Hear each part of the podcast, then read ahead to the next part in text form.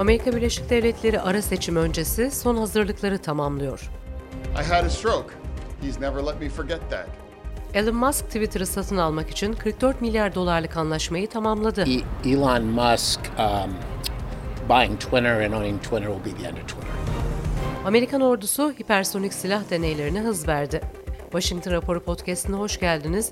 28 Ekim Cuma erken saatler itibariyle haftanın nabzı olan başlıklarla karşınızdayız. Ben Serra Karaçam. Amerika Birleşik Devletleri ara seçim öncesi son haftaya giriyor. Seçimlerin en yüksek profilli senato yarışı Pensilvanya olarak görülüyor. John Fetterman takes everything to an extreme, and those extreme positions hurt us all. These radical positions extend beyond crime to wanting to legalize all drugs, to open the border, Eyalette senato koltuğu için yarışan iki aday Cumhuriyetçi Doktor Mehmet Öz ve Demokrat John Fetterman salı günü televizyon tartışmasında karşı karşıya geldi. federal government and how states decide their abortion decisions. Fetterman'ın performansı demokratları ikiye böldü. Yarışın zorlu geçmesi beklenen bir diğer eyalet ise Florida. Florida'da Vali DeSantis gelecek başkanlık seçiminde de yarışması beklenen bir isim. DeSantis, Trump'ın aday olması durumunda geri çekileceğini beyan etmedi.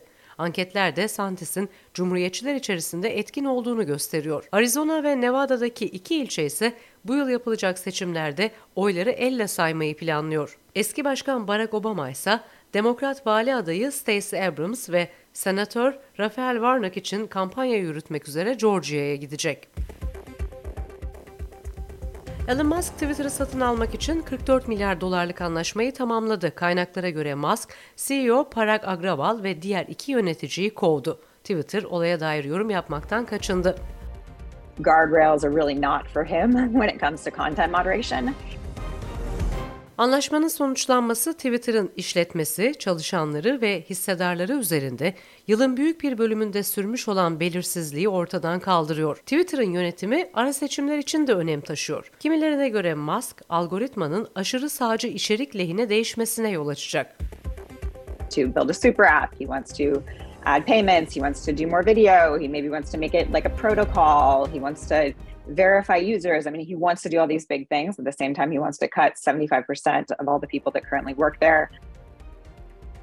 Bir kesim ise ifade özgürlüğü açısından olumlu olacağını düşünüyor. Amerikan Adalet Bakanlığı federal bir yargıçtan eski başkan Donald Trump'ın Beyaz Saray avukatlarından ikisini eski başkanla yaptıkları konuşmalar hakkında ifade vermeye zorlamasını istedi.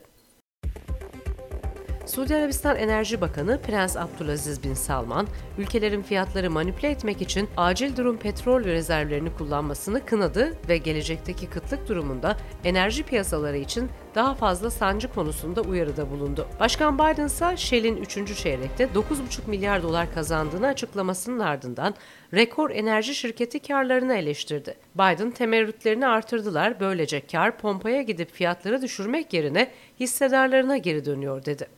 Amerikan Savunma Bakanı Lloyd Austin, Amerika'nın Ukrayna'da çatışmanın tırmanması konusunda endişeli olduğunu söyledi. Açıklama Rusya'nın Amerika'nın Ukrayna'daki çatışmaya çekilebileceğine dair uyarıda bulunduğu ve savaşta Ukrayna'ya yardım etmek için kullanılan batılı uyduları hedef alabileceğini açıkladığı bir günde geldi.